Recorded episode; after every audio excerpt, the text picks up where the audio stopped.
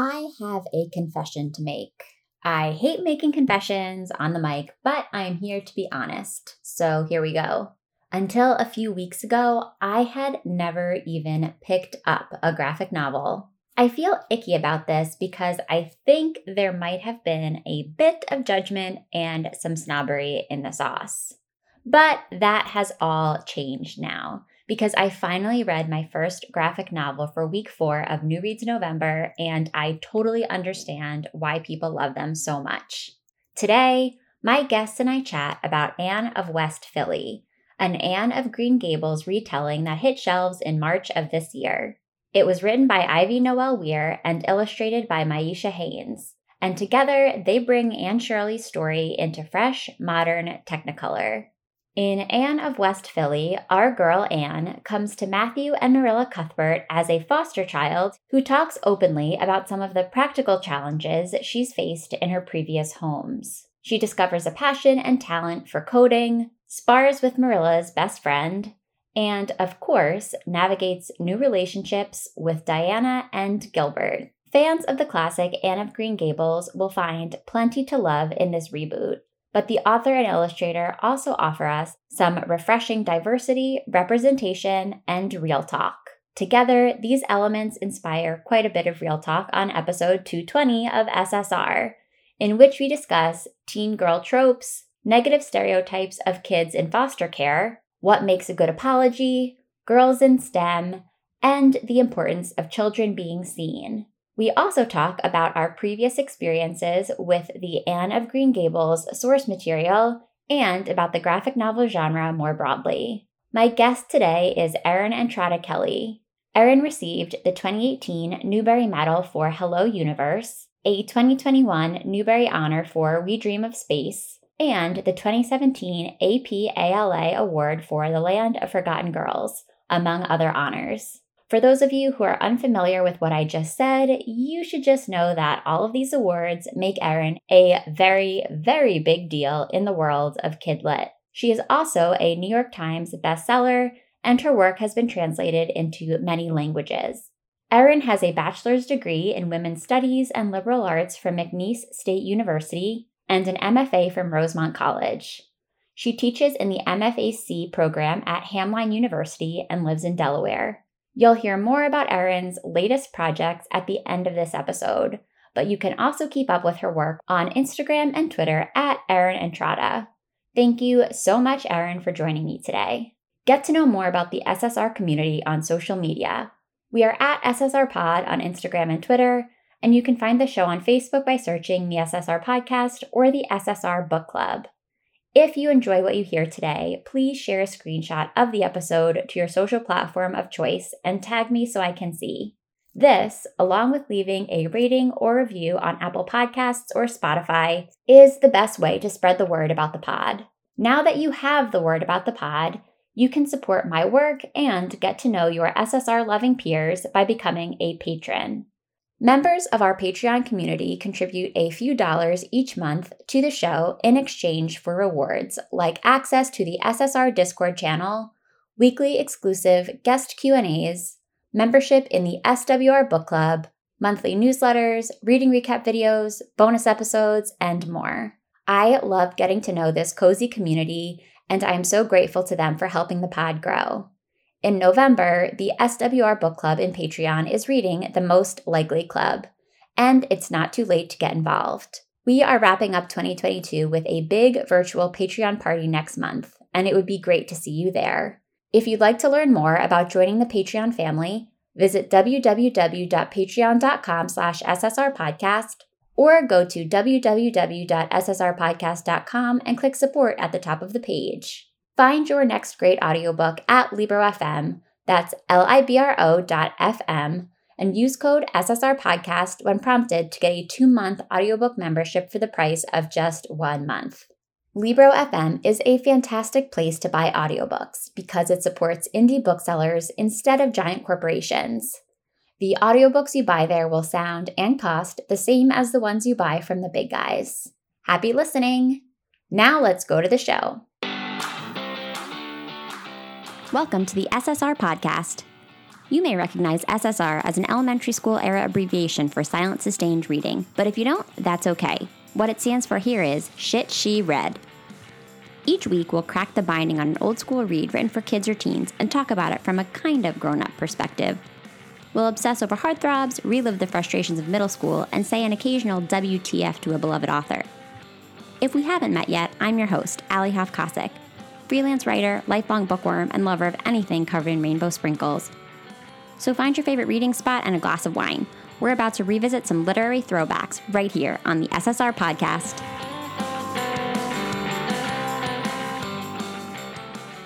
Hi, Erin. Welcome to SSR. Thank you for having me. I'm excited to be here. Today is a big day because this is the first time I have ever read a graphic novel. Wow, really? This is a big day. I know. And I am a little embarrassed about it, especially because there's been so much talk about graphic novels recently with Heartstopper. There's just like so much great graphic novel content out there. But because of the reading load that I typically have with the podcast, and then with just trying to keep up, trying fruitlessly to keep up with my own TBR, I don't find my way to graphic novels that often. And so finally, I am here. We read Anne of West Philly. I want to hear a little bit about your graphic novel experience. It sounds like I'm the only newbie involved in this conversation right now. You might be the only newbie, but that's okay because we welcome newbies at any time. So, I've not written a graphic novel, but I've read a lot of them. And I think that it's really exciting what's happening with graphic novels now, especially for young readers, because those readers who might shy away from traditional novels have a go to. So, I've not written one yet, but I have read plenty of them. I've read a lot of obviously middle grade and YA is kind of where graphic novels are really taking off, but I also enjoy reading comics that are intended for adults that come in graphic novel form. So I feel like I have a good handle on what makes a good graphic novel. Do you care to share? What do you think makes a good one?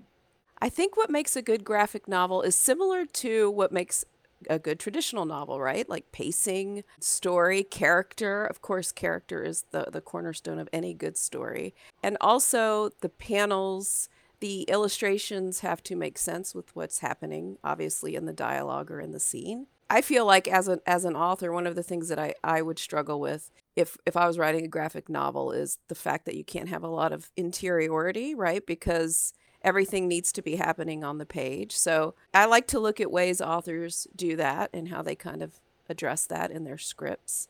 And obviously, dynamic art that makes sense for the story. Yes, and I, even as a newbie, think that this book, Anne of West Philly, ticks all of those boxes. I agree if I may be so bold, even as a rookie to this genre. So, of course, Anne of West Philly, as you might guess, listeners, from the title, is a modern retelling of Anne of Green Gables. And before we dive in any further, Erin, I'd also like to hear a little bit more about any background you have with the original Anne of Green Gables book or the whole series.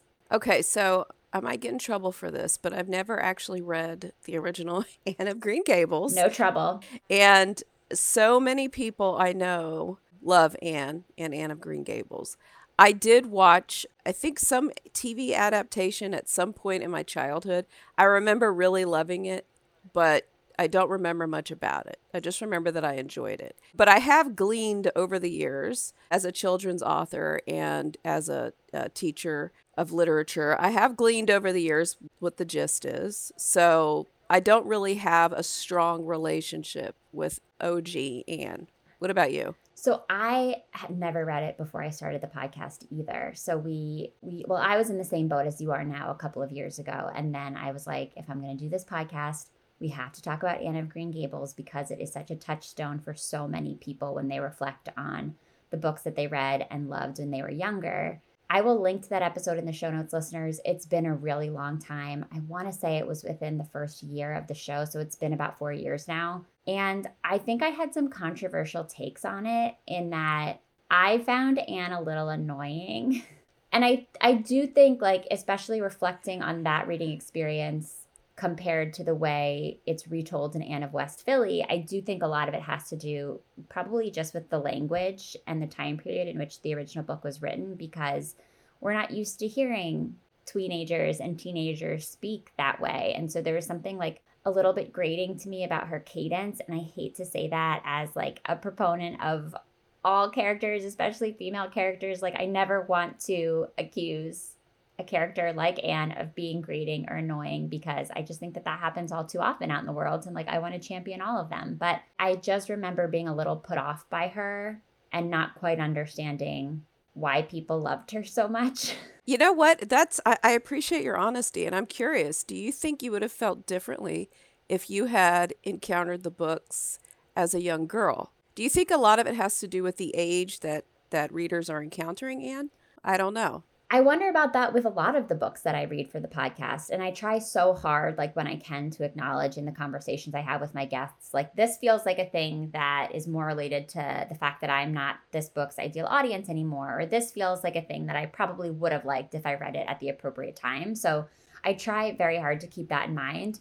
I think that the thing that is so timeless about Anne, and we do see it in this graphic novel retelling, is her precociousness and what I think we would probably describe in 2022 is like sass and like just the freshness with which she approaches the world. And so I think that I would have I would have appreciated that even more when I was a kid. And when I read it when I was like 28 or 29 whenever I read it a couple of years ago I was paying more attention to like the language that she used. And there was something that was off-putting to me. Whereas I think when I was a teenager I maybe would have even found that language a little bit romantic and like something about the way that she spoke to the world, like being part of the appeal in itself. So I think it's probably a little bit of both. That makes sense. Yeah. So I'm gonna I'm gonna chalk it up to that, listeners. If you want to hear my full recap of my first interaction with Anne Shirley, you can check out that episode. I'll link it on Instagram stories this week as well. But today we are talking about a new Anne Shirley, an Anne Shirley for 2022. I offered you a couple of options, Erin, a few different suggestions for books to read on the show. Do you remember why you picked this one? I do. I, I love graphic novels, so I was excited to talk about a graphic novel. And one of the things that appealed to me about this choice is that it's not only a retelling of a classic, but there's a lot of things that give it a whole new spin, right? So it's a different, it's a graphic novel, so that's a fairly new medium. The main character, Anne, is a girl of color, and it's set in West Philly, which, you know, although I haven't read Anne of Green Gables, I'm going to assume that Green Gables is quite different from West Philly. So all of those things really appealed to me because one of the things I like to do, I actually I used to teach a course at Rosemont College for the MFA program, and I would teach a course on children's literature, and I would I would have the students do a comparative essay comparing a classic book like a Judy Blume book to a modern book, and seeing how they're different and how they're at the same. So that really appealed to me with Anne of West Philly. And that is why you are the perfect guest to have on SSR. And that is why we're going to need you to come back for one of our throwback reads as well, because it sounds like you are well versed and well equipped to do so. I would love to, although I haven't read Anne of Green Gables, so maybe that negates some of my legitimacy. I find you to be very legitimate, so don't worry about that at all. Okay. Please don't worry about your legitimacy. So, Anne of West Philly, written by Ivy Noelle Weir and illustrated by Myisha Haynes. It is the third book in Little Brown Young Readers graphic novel retellings. It's, it's called the Classic Graphic Remix series. The first in that series was called Meg, Jo, Beth, and Amy. Little Women just happens to be my favorite classic, so I will probably have to go get that graphic novel now. And then also The Secret Garden on 8th Street. So this is the third, and I live in Philadelphia, so I was excited that it's set in West Philly. And I have never been to Green Gables. I remember it a little bit from when I read the book, and of course, we all have been fed images of it in TV adaptations. And I think there's just this like you absorb what Green Gables is supposed to be. Different than West Philly. the day that I that we are recording this is um, last night. The Phillies won whatever game they needed to win to progress to the World Series, and I can tell you for sure that that is not what Great Green Gables looked like if you compare to the streets of Philadelphia last night Although I can't say that that's what we see in Anne of West Philly either. So, just for a little context, everybody, they literally had to grease the light poles in Philadelphia last night so that people did not climb them. So, that's what we're dealing with. Yes. That does not surprise me. yeah. Yeah. I was not part of it. I have a dog who's very afraid of fireworks. And so I was mostly just at home trying to make sure that he did not lose his mind. Um, but yeah, so that's that's where I come to this as a Philadelphia resident. And let's talk about Anne and our first impressions of her. This is the first time we've read a graphic novel on the podcast, so I, we're going to be talking about this book in a new way. I, I'm going to like approach it probably in a different way, and we'll kind of just see how it goes. But we're introduced to Anne, of course, on the first page of this graphic novel. And listeners, you will have to uh, forgive any page turning because I sort of can't help myself but really like page through the book as we talk about it. And I guess we actually don't meet Anne on the first page. We meet the, the city of Philadelphia on the first page, and then we meet Marilla. Marilla is Anne's soon to be adoptive mother, but in, in the short term, she is fostering Anne. And immediately, I had to highlight a couple of things that Marilla says as her as her brother is preparing to go pick up Anne, who is their new foster placement. She says, We love fostering. We love being able to give these kids a home for however long they need it. I am happy to be that for a girl. And then her neighbor says, But they've all been boys, elementary school age. You said this girl is in eighth grade? Hormones, boy craziness, crying. It's going to be a nightmare. I wouldn't go back to eighth grade if you paid me. And Marilla says, Hush, are you trying to make me nervous? I'm sure it will be fine. We have to talk about this trope and this stereotype that we see assigned to middle schoolers, particularly middle schoolers who are girls. It's something that I heard as a middle school girl myself. Like, girls are so mean, girls are so challenging. And I'm sure, as somebody who writes for young readers and is often thinking about how young readers are interpreting text, you must have thoughts about this, Erin. Yes. In fact, when I got to that part, you know, of course, I kind of did an eye roll, yeah. which I'm sure is intended for the reader to do. But what I thought was interesting too is not just that stereotype, but the kind of the layers of stereotypes in here because first there's the stereotype that Anne is going to have the hormones and boy crazy and crying all the time and overly dra- dramatic. Of course, there's a slight irony there because Anne is in many ways overly dramatic. Yes. But she's not, you know, full of hormones and boy crazy. And then there's also the stereotype of what it what a foster kid looks like or or how a foster kid behaves which is another stereotype that's dealt with throughout the book right? And you're kind of expecting you're painting this picture in your mind of what Anne is going to be like right? Um, I mean of course we have an idea because we know it's an Anne and Green Gables adaptation but the intent being that she's either going to be have hormones and be boy crazy crying all the time or she's going to be broken and damaged and and a troublemaker because she's from a foster home. So I thought that was really interesting, just the different layers of stereotypes that the story plays with. I agree. And I like that we get this peek into the adult world that's happening here. I don't really remember that being part of the equation in the original Anne of Green Gables. Like, we just know that the Cuthberts are taking Anne in, and we don't really know how they feel about it very much, except that like there's this weird interplay where Matthew is open to having a girl and Marilla's a little bit nervous. But I think this retelling puts a finer point on foster care as an institution, which is, of course, a very complicated institution that would take hours and hours and hours to discuss and research that I have not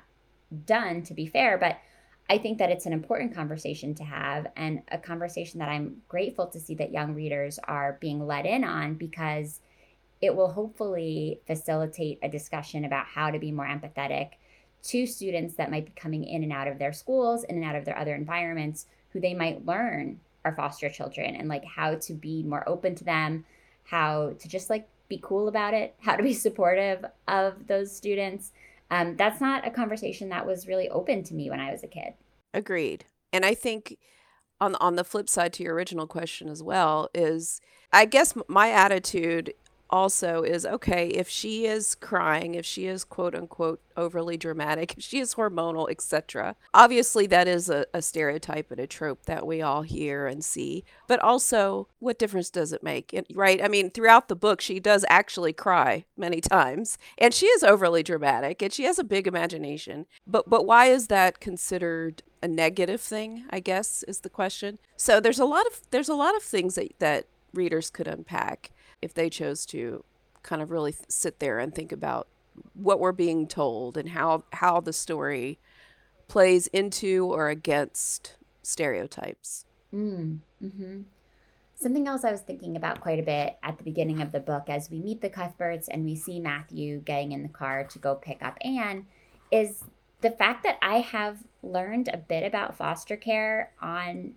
Instagram and TikTok and YouTube because for all of the madness that these platforms have introduced to our lives, there are also some things that are informative and I think have expanded my own worldview and have made me hopefully a more empathetic person. And I've been really interested in learning about fostering, and there's a lot of great foster parents and sort of foster care experts who talk about the foster care system and where it's broken and how it can be made better. And so I was thinking about that a lot as I read this book. Um, and I hope that foster parents know about the book and are sharing it with their foster children because hopefully it when it can help them feel a little bit more seen as well.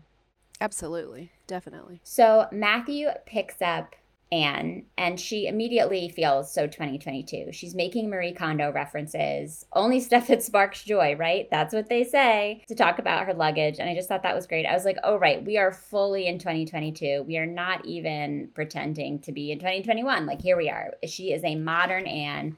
She is Anne for the new generation. And then Matthew pretty early on acknowledges that he and Marilla are sisters. And I do think this is worth talking about because in the discourse about the original Anne of Green Gables, I feel like people had a lot to say about the arrangement where like Matthew and Marilla still live together and they sort of seem as though they're a married couple, but then you find out that they're Cuthberts, as in like brother and sister Cuthbert. And I thought it was really cool that Anne says, So you and Marilla are siblings. And Matthew says, mm-hmm, yes. And she says, but you've chosen to live together. And he says, neither of us wanted to live alone and we like spending time together. I think more people should choose a living arrangement that makes them feel happy rather than what they think they should do. And this is, of course, a nod to those comments about the original book, but it's also a good reminder that there is no one, quote, normal living arrangement. And there are lots of different ways that a family can look. Yes, I love I absolutely loved that because again, it's it's pushing against what we assume and what we, we think is normal and what we expect. And I love that because I was actually because I wasn't familiar with the original, I didn't realize that they were siblings. So when I came to that part, I had assumed that they were married. And she says, "So you and Marilla are siblings?" And he says, "Mm-hmm." And they've chosen to live together. And my first thought was, "Oh, that's odd." And then immediately, a couple panels later, my initial reaction of, "Oh, that's odd," I'm basically called out for it, which I loved, right? Because then I was like, oh yeah, wait a minute. Yeah, people should do whatever living arrangement they think that that makes them happy. And my original judgment, if you will, was immediately challenged. So I really like I really appreciated that because I wasn't aware that they were brother and sister because I'm not familiar with the original. So I really love that part. In fact, this whole scene when when he picks up Anne is probably my favorite part of the entire book is is the very beginning because she just she just bursts out like a ray of sunshine and she has a million questions and comments and commentary and she talks nonstop. And the art shows her imagination and her wide-eyedness and her joy and just her liveliness. Her energy is really depicted in the art as well. So i loved that whole sequence. They have such a sweet relationship, Matthew and Anne, and it starts to develop really early on, which I liked. I think in the original book just because Matthew is like an older guy and again it was written many years ago and so the way that he speaks to her is it's more formal and so you don't quite get the sense of or I didn't at least get the sense of warmth that we see on the pages of this book and so that's why later on when like Anne has feelings about things that are going on with Matthew it didn't connect for me as much because there was still always this formality between them at least the way I read it and so in this book, there's immediate, like they just feel so cozy together, and you can tell that they relate to each other. She is really interested in reading, and he's a professor. And so they start talking about books, and I'm a sucker for that, of course. And so that was really great. But I, I, I gotta say, Marilla does not hit it off with Anne quite as quickly as her brother does. And she sort of immediately is questioning if this is a good idea. and the scene where Anne tries to eat chocolate for breakfast really puts Marilla over the edge. Yes. And I have to say, I, I wasn't a huge fan of Marilla through much of the book, and maybe that's intentional. I'm assuming it is, but I found her to be very I don't know if cold is the right word, but I didn't I didn't feel warm and fuzzy toward her the same way I felt toward Matthew, just because she did seem prepared to be exasperated by Anne, and then she immediately was, of course. So I don't know. But then you warm up to her, right, as it goes on. Yeah, she has a really nice arc. I think that in our 2022 perspective, unfortunately, Marilla plays into some of the stereotypes that we've been fed about foster parents, at least at the beginning. By the end, she's gone on a whole journey and she and Anne bond.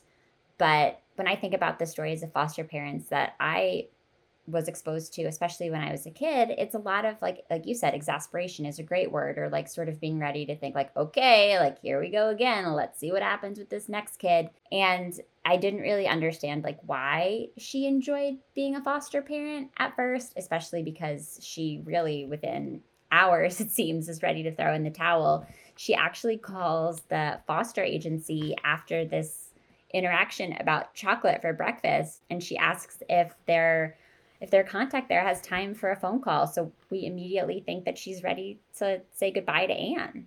Yes. And you know what? I'm glad you brought that up about stereotypes as well, because it did make me think one trope that we often see is the cold female and then the very warm male figure, you know, like, and you see this as, as far back as fairy tales, right? That the stepmother is cold and the father's loving and caring. And I feel like this is kind of a trope that has continued where the male character is celebrated for being warm and loving and tolerant and the woman is is angry and has no patience and and is very domineering for lack of a better word. And I'm assuming in this case because they are modeling it after the original, I'm assuming that's how the original plays out where where she's, you know, that cold figure and Matthew's the warm figure. Or maybe not as warm as because it sounds like you don't have as much of a recollection of him being as warm as he is in this graphic novel. But He's certainly warmer than Marilla. Yeah. I'm assuming. I mean, in the original, Marilla is even colder. And they are, as I yeah. said, they're older. So you get the sense of the, these sort of wizened, grouchy,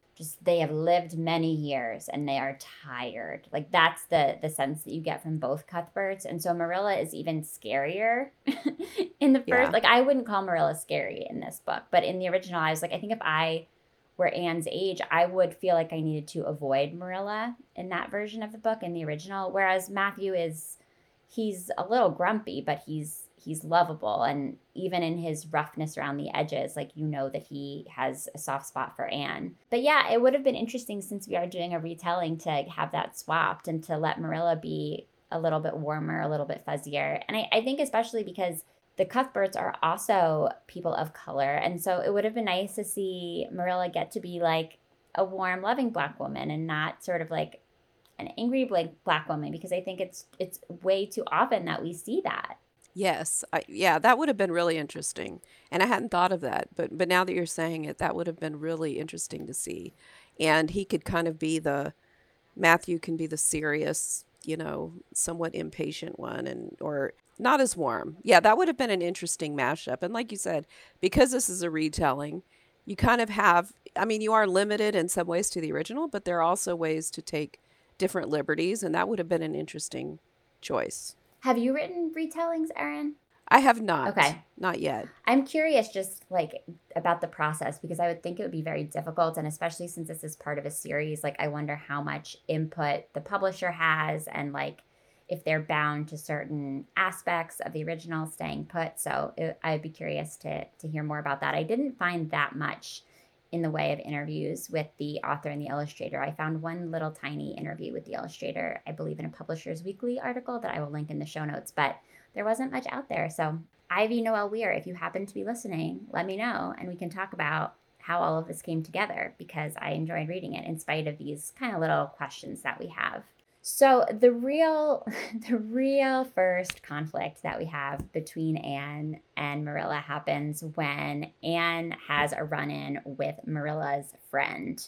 And basically Anne gives a little too much attitude to Marilla's friend when she comes over because Marilla's friend, um, Rachel, is saying things like, How do you ever get a word in edgewise with a chatterbox like that, Marilla? You weren't kidding. She is loud. And Anne basically immediately flies off the handle. And her face in this in this image, you can tell how mad she is. She says, Shut up. Who even are you? Like any eighth grader would say.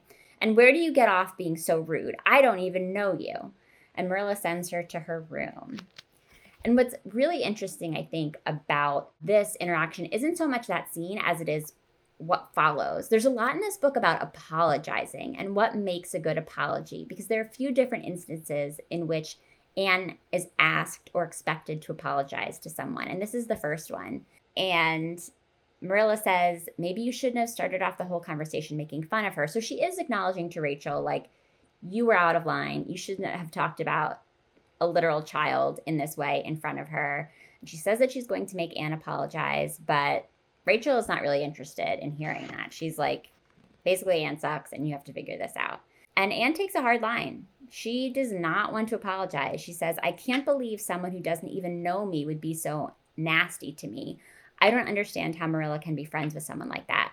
And Matthew says, Well, you don't have to be friends with Rachel. And I agree with you, what she said was not okay. But we don't tell people to shut up in this house, even when we're very upset. And he asks her to apologize. The way Matthew communicates with Anne in moments like this, like my heart grows five sizes for him because he seems to have a really strong handle. Maybe we're meant to believe it's because he's a professor.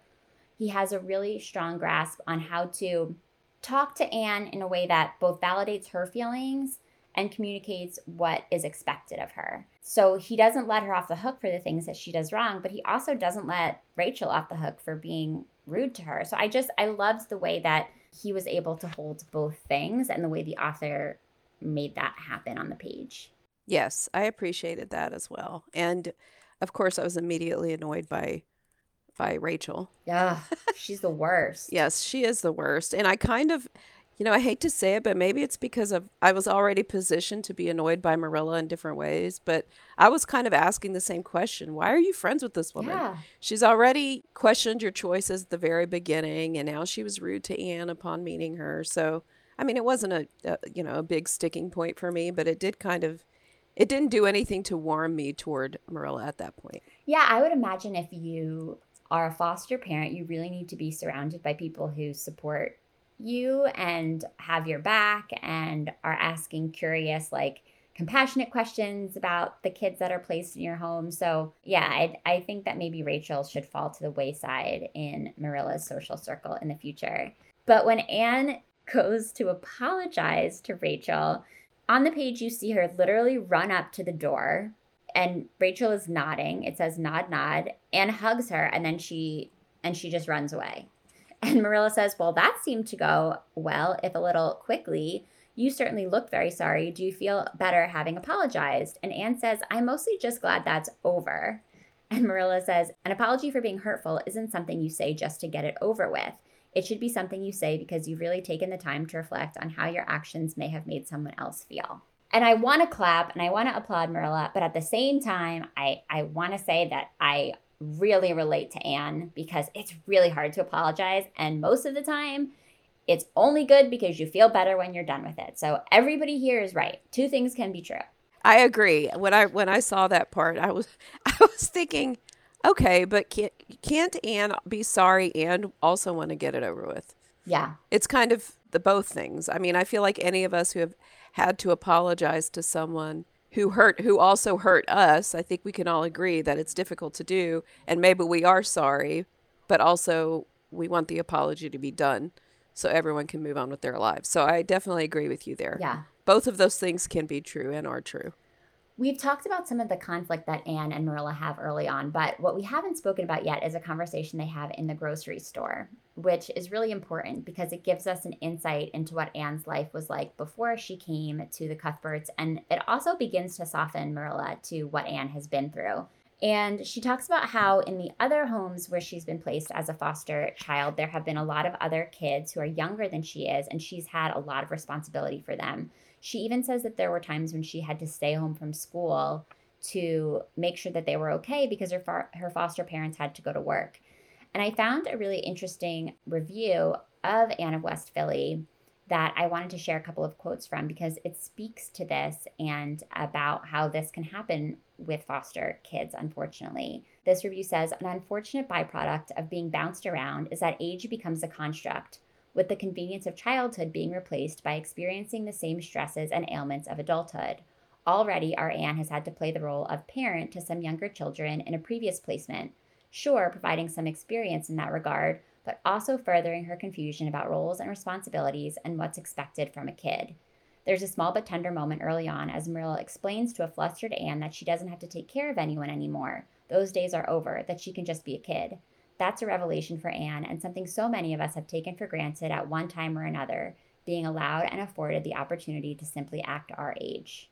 Yes. And you know what? I really loved that whole scene in the grocery store for the reasons that you mentioned. And I just so happened a few weeks ago read a middle grade novel that centered the the foster care experience.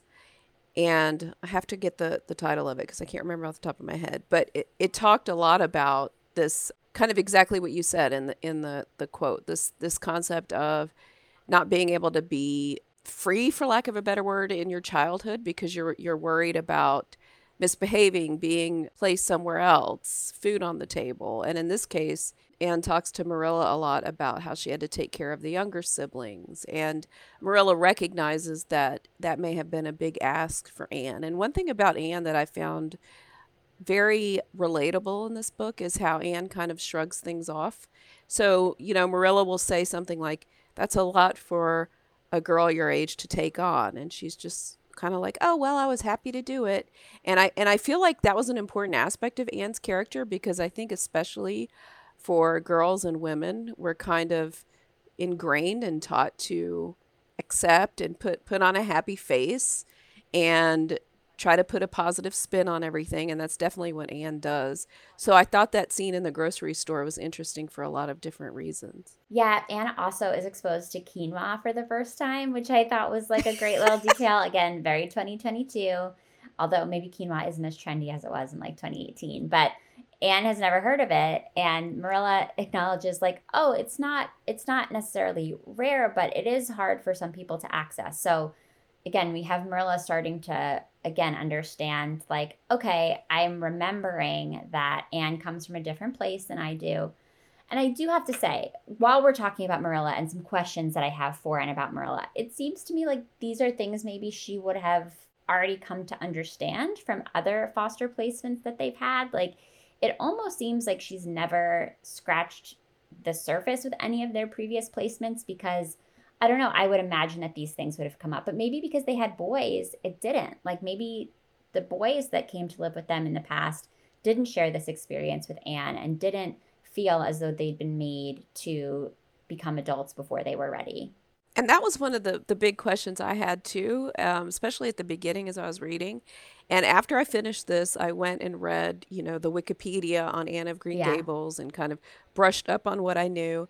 And from what I've gathered, in the original, they originally want they wanted a boy because they had a farm, yeah. if I'm remembering correctly, and they wanted a boy to work on the farm, but they get a girl by mistake. Yes. So in that scenario, that makes a lot of sense to me, especially in the time period and all that. But I don't know that it made as much sense in this case that like you said, it seemed like they had never fostered anyone before, much less a girl or a boy. And this kind of harkens back to what you were saying at the beginning about Marilla not wanting a girl. In the original scenario, makes sense, but I wasn't quite understanding why they preferred a boy over a girl. It really felt underexplored to me. So I don't know. For, for whatever that's worth, I was I was thinking, well, I wonder why until I read the summary of the original, then I understood. Okay, well, in the original, it was the same scenario. But in West Philly, there's there's not a farm to take care of. So I don't know why it matters, but it also feels like, like you said, if she, if Marilla was so shocked by her wanting to eat chocolate for breakfast, like if that's the worst thing that's ever happened in her home, yeah. caring for all these children, it, it was a little little perplexing, right? Yeah, because you have to imagine, and again, based on my limited but growing slowly knowledge of foster care, like you have to imagine every kid that comes into your home shows up with a different set of needs, with a different background, with different trauma, and with different history as to what's expected of them and what is and isn't allowed at home. And so, for all Marilla knows, maybe Anne did eat chocolate for breakfast every day at her last placement. So, the fact that she was surprised by that, I was like, hmm, Anne, maybe you need to remind Marilla of why she loves to foster because she seems a little hardened to all of this. Agreed. Yes, yes, she did seem hardened. Yeah. So, speaking of gender and gender stereotypes that we are trying to break as a society, let's talk about girls in STEM and how girls in STEM and STEM in general, they play a huge role in this book and a huge role in the way Anne is able to integrate into her new life in West Philly. So, Anne's first friend that she makes is a girl named Diana, who is a very wealthy girl who lives in the neighborhood. And we find out that Diana and her friends are part of a robotics club. And at first, one of Diana's friends, Josie, is really rude to Anne, which we don't even need to waste a lot of our time on Josie. We have a limited time. And in addition to Rachel being the worst, I would say that Josie is also up there, just very judgmental she has a lot of assumptions about what it means that Anne is a foster kid. And she, I, I would hope, is an example for kid readers in 2022 of how not to behave when you encounter a new kid at school. No matter why they are a new kid at school, we should always just be open to new friends. But Anne realizes both through meeting the girls in the robotics club and then later when she goes to school that she's pretty good at coding. And it just reminded me like how cool it is that kids now learn to code. I mean, it's my own blind spot because I don't have children and because I grew up in the 90s when nobody was coding like oh right this is this is something that people are doing and something that people are sharing with young kids it was really exciting to watch Anne learn about coding and learn about other aspects of STEM throughout the book and to watch her grow that skill set. Yes, I agree. I loved that. And another, another part that I loved is the teacher gives them a, an assignment to do a book oh, report. Oh, yeah. And Anne decides to do, you know, a short film instead of a book report. That was one of my favorite parts because she, she, she works hard on it. She, it's a lot of creativity. And her teacher doesn't watch it and gives her an F because she was asked to do a report. And that was another moment between her and Matthew where he says, Well, you did something great and you worked hard on it and it's wonderful, but it's not what you were asked to do. And her argument is, well, what I did was better than what I was asked to do. So there's a lot of lessons between, you know, separating, like you said, that two things can be true. Yes, you did something amazing and creative, but also it wasn't the right thing at that moment because it wasn't the assignment.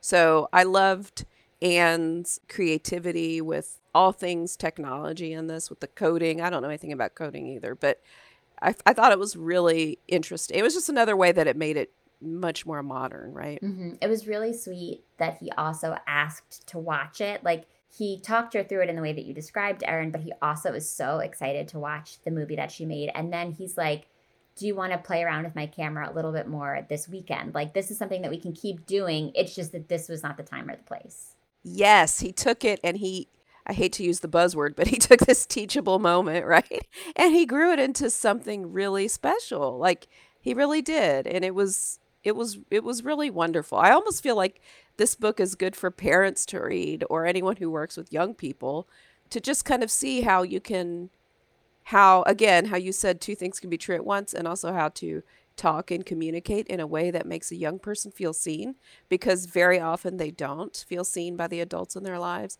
how you can make them feel seen and also take it even a step further and get to know them even better yeah, if I'm ever a parent, Matthew, as depicted in Anne of West Philly, might be my parenting goals because he's just so great in every moment of this book. Yes, agreed. I loved it. So, over the course of Anne's journey in STEM, she also meets one Gilbert Blythe, who is based on Gilbert Blythe in the original book. And I loved the way that Gilbert Blythe is drawn. He just he looks like a little bit like Danny Zuko in Grease, like that kind of vibe. like he has like flippy black hair and he's just like too cool for school. And everybody knew a Gilbert Blythe in high school. Like I certainly did as a girl who was really competitive academically and always wanted to be the smartest and the best there were always boys in all of my classes. And I know that I'm being very reductive and being very binary in my language, but I'm just sharing my experience, which was that as a teenage girl in the aughts who was trying to make a mark academically, there was always a Gilbert Blythe over my shoulder being like, oh, that's cute. Like, do you need me to do it for you? Or if we happened to be paired on a group project that was the guy who was like oh like i'll take not i'll take most of the work but you can you can like participate a little bit if you want and that's kind of how Gilbert and Anne form their relationship early on. Yes, and he I, I loved his character because he has also has a lot of layers. You know, there's parts where he's very annoying and and very much what you said, and then there's parts where he's very sweet and thoughtful. And I'm just I'm like, okay, I don't know what to do with you, but I am very curious in the original how this character is written and kind of how he comes across and how it compares with with this one. I would be curious to read that. I think it's pretty similar. He has a similar confidence, if I remember correctly, confidence that borders on arrogance.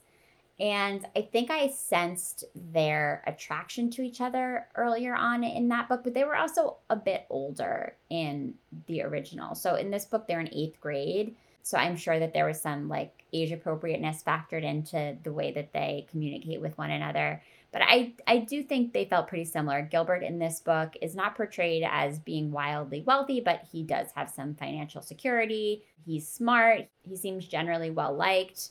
I think because the author of this graphic novel wasn't able to devote quite as much page space, of course, to Gilbert, like we don't necessarily get as clear of a picture of his reputation. Whereas in the original book, like it's much more obvious that he is regarded in a certain manner in the community and that the girls are chatting about him and that kind of thing. So that's sort of the way that I remember it. And I'm sure that there are a lot of Anne of Green Gables diehards out there who will correct me or validate me. And I look forward to hearing from you. Yes, I think that I think that if there was more space, like you said, to dedicate to him, his arc would have been a little bit clearer or his kind of his characterization would have been a little clearer but i did i did like how you know when they're when they're given assignments he's like oh i got this. You just watch me. And he's got his little eyebrow cocked up you know so he's one of those. Yeah. But he has a redemptive he does have a redemptive arc. He really does and that redemptive arc follows the original book quite closely. So to sum up the redemptive arc Anne and Gilbert are paired together for this robotics competition. Their new teacher encourages them to pursue this prize in the competition because the winning team they will walk away with scholarships to this cool magnet high school with a big focus in STEM. And each participant on the team will get half of a scholarship. So they'll still be responsible for half of the tuition to this magnet school.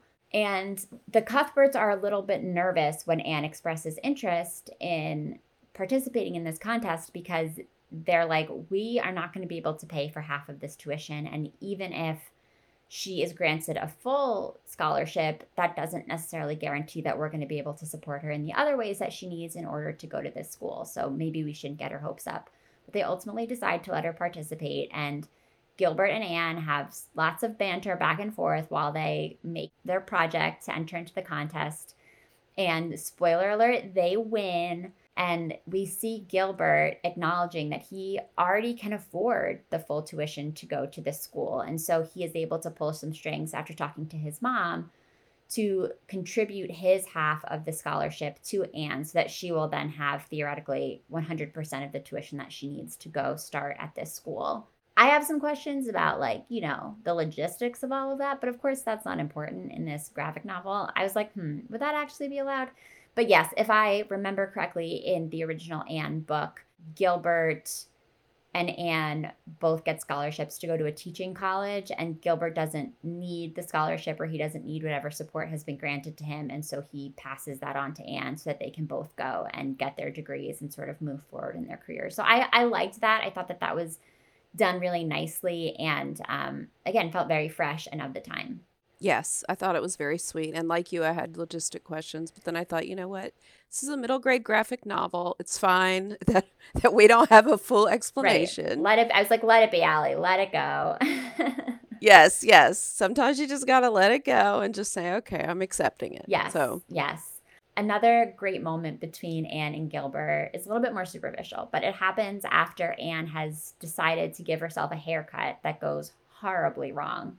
And it's really sad because whether it's a haircut or some really bold eyeshadow choice or something, all of us made choices as eighth graders that were ill advised and we regretted them and we had to figure out how to undo them so that we didn't look completely horrible at school the next day. And so Marilla helps Anne transition her original haircut idea into something that actually looks good and it looks great. Like I was very into her haircut on the page and I loved the way that it was drawn in the graphic novel. And Gilbert's into it. Like we see his cheeks get all pink and it's really cute.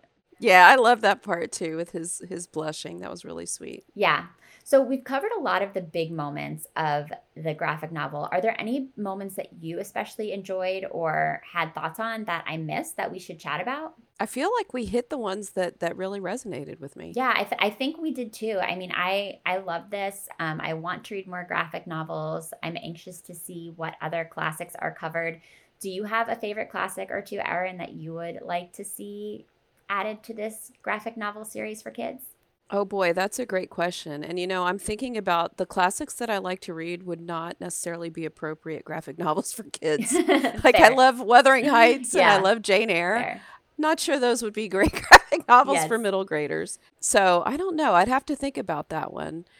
I do love Ferdinand. Mm. Do you remember Ferdinand, yeah, the bull mm-hmm. who likes to? Sm- I mean, it's already kind of a picture book, but it's been made into a film. I mean, why not a graphic novel? Maybe someone can do something with that. Why not? Let us know if anybody out there listening wants to make it happen. I don't know. Maybe we can collaborate somehow. That sounds really cool. I used to love Ferdinand. One thing I do want to underscore before we start to wrap up our conversation of Anne of West Philly, and we touched on it very briefly at the beginning because Anne is is a child of color and Matthew and Marilla are also black. Like this book is so wonderfully diverse um, and there's so much representation in it. And that's all the more welcome because Anne of Green Gables of old was so whitewashed. So it's that much more important that we see this story that has been, you know, beloved for so many decades. We see that representation brought to it. So um, I think that that is a goal of all of these retellings in the Little Brown series. I just want to underscore how great it was to see that.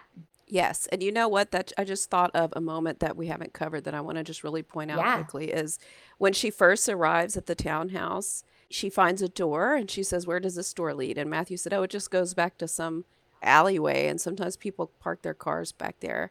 And he kind of dismisses it as being just nothing. And she walks out and she sees in the alleyway all this beautiful graffiti and art, and she's very taken with it and she talks about how she she wants to spend all her days outside in this alleyway because of the art. And i really loved that because it shows how anne's perception versus matthew and marilla's perception or an adult perception can be very different. And i also feel like it's a nice nod to because if there's one thing i will say about the sense of place in this i feel like there could have been more west philly ness incorporated into it. But because West Philly and Philadelphia in general is really known for its mural arts and its street art. I thought that was a really nice touch, you know, and I, I really loved that moment. We don't really revisit the alleyway again, but I thought it was a really special moment. Yes, and and as far as the depiction of Philly goes, like I would like to see more soft pretzels, more cheesesteaks, more water ice. I guess we saw water ice briefly, but there are a lot of things that I think could have been added to create that sense of place. But yes, that was a really cool moment, and I'm glad you brought it up on the whole, how did Anne of West Philly compare to the books that you read when you were growing up? You know, I have to say, and we kind of touched on it, it's very different because I grew up in the 80s and outside of comics, which not many people I knew read, we didn't see graphic novels. I don't even know if people were using the word graphic novel in the 80s, but so it's very different in the sense that it's so visual and it's just a different mode of storytelling that I was not familiar with back in the 80s. So, and, and, there's a lot of things in this book that I'm already too old to understand. You know, I already don't understand totally how coding works and how Anne does all the things that she does and all this coding language that they use. So, I would say it's it's quite different even though it's based on a classic. It's it's different in in many ways. What about you? I think that I would have maybe been a little bit of a snob about graphic novels when I was a kid, which I'm ashamed to admit because having now come to them for the first time as a 32 year old, I'm like, wow, this is a really cool format. And I was able to absorb so much of the story in a much shorter period of time. And there's nothing wrong with that. So I wish that I had access to more books like this when I was in middle school and that I was open to reading them. I also think that thankfully we are seeing more representation on the page and unfortunately that was not something Yes. that was true when i was growing up. So just to see that and because it's graphic again like to actually see it you know not just in writing but to see the representation that is on display here is great. So that is is a big difference as well. Other than anne of west philly erin what have you been reading lately that you would recommend to our listeners So right now I'm actually in the middle of The Vanishing Half by Brit Bennett, which I Mm. know got a lot of love when it came out, so I'm a little late to the game. It's an incredible book. Her other book, The Mothers, was also incredible, and she she writes great short stories. So I definitely recommend that. And as we were talking about books that represent foster care life, I have to recommend Fighting Words by Kimberly Brubaker Bradley. And it's a middle grade novel, traditional novel, and it's the story of a girl who is in foster care after an incident that's not really depicted at the beginning. It's kind of it unfolds as the story goes on, but it is a very very realistic, multi-layered portrayal of foster care life from the eyes of a, a girl in foster care. And even though it's geared toward uh, middle grade readers, it's definitely a, a novel that can be appreciated by adults. And I think it's really interesting how the author handles very, very difficult adult situations on the page for young readers. So I definitely would have to recommend that one as well. Thank you. I haven't heard of that one, so I will have to check it out and I will make sure that listeners can access the information about both of those books in the show notes for this episode. You had a new book out just a couple of months ago and you have many books out already. I don't know what else you're working on, but can you tell us anything about your new book and maybe things that you have kind of coming soon? Absolutely. So my newest book is called Surely, Surely Marisol Rainey. So I have a collection of books for early elementary readers. So those of you with early ele- elementary readers at home, pretty much grades K through 5. And it's a series of stories about a girl named Marisol. And I will say, since we're talking about Anne, when I was when I was a young girl, I don't think I would have connected with Anne, and maybe that's why I didn't read the books because I never connected with the precocious quote unquote spunky girl characters because that's not the kind of girl I was. I was very much a a cautious, quiet, introspective girl who did not make a lot of noise, right? And my Marisol books are basically me at that age, me at age 8. So each book is Marisol overcoming something. So she's been described as a thoughtful warrior. So any of you um, who have a young thoughtful warrior in your life, I think that they will appreciate little Marisol. And I also illustrated them, which is really exciting. Yeah. And so I have two Marisol Rainey books out right now. They're not in a series, so you don't have to read them in order. They're just part of a collection. I have a third one coming out in the spring of 2023. And they're just about a very quiet, sweet, um, half Filipino girl growing up in Louisiana and her best friend Jada. They have a really sweet and tender relationship, which was something I also loved about Anne of West Philly is the relationship, the friendship between Yeah. Anne and Diana, which was very, very sweet.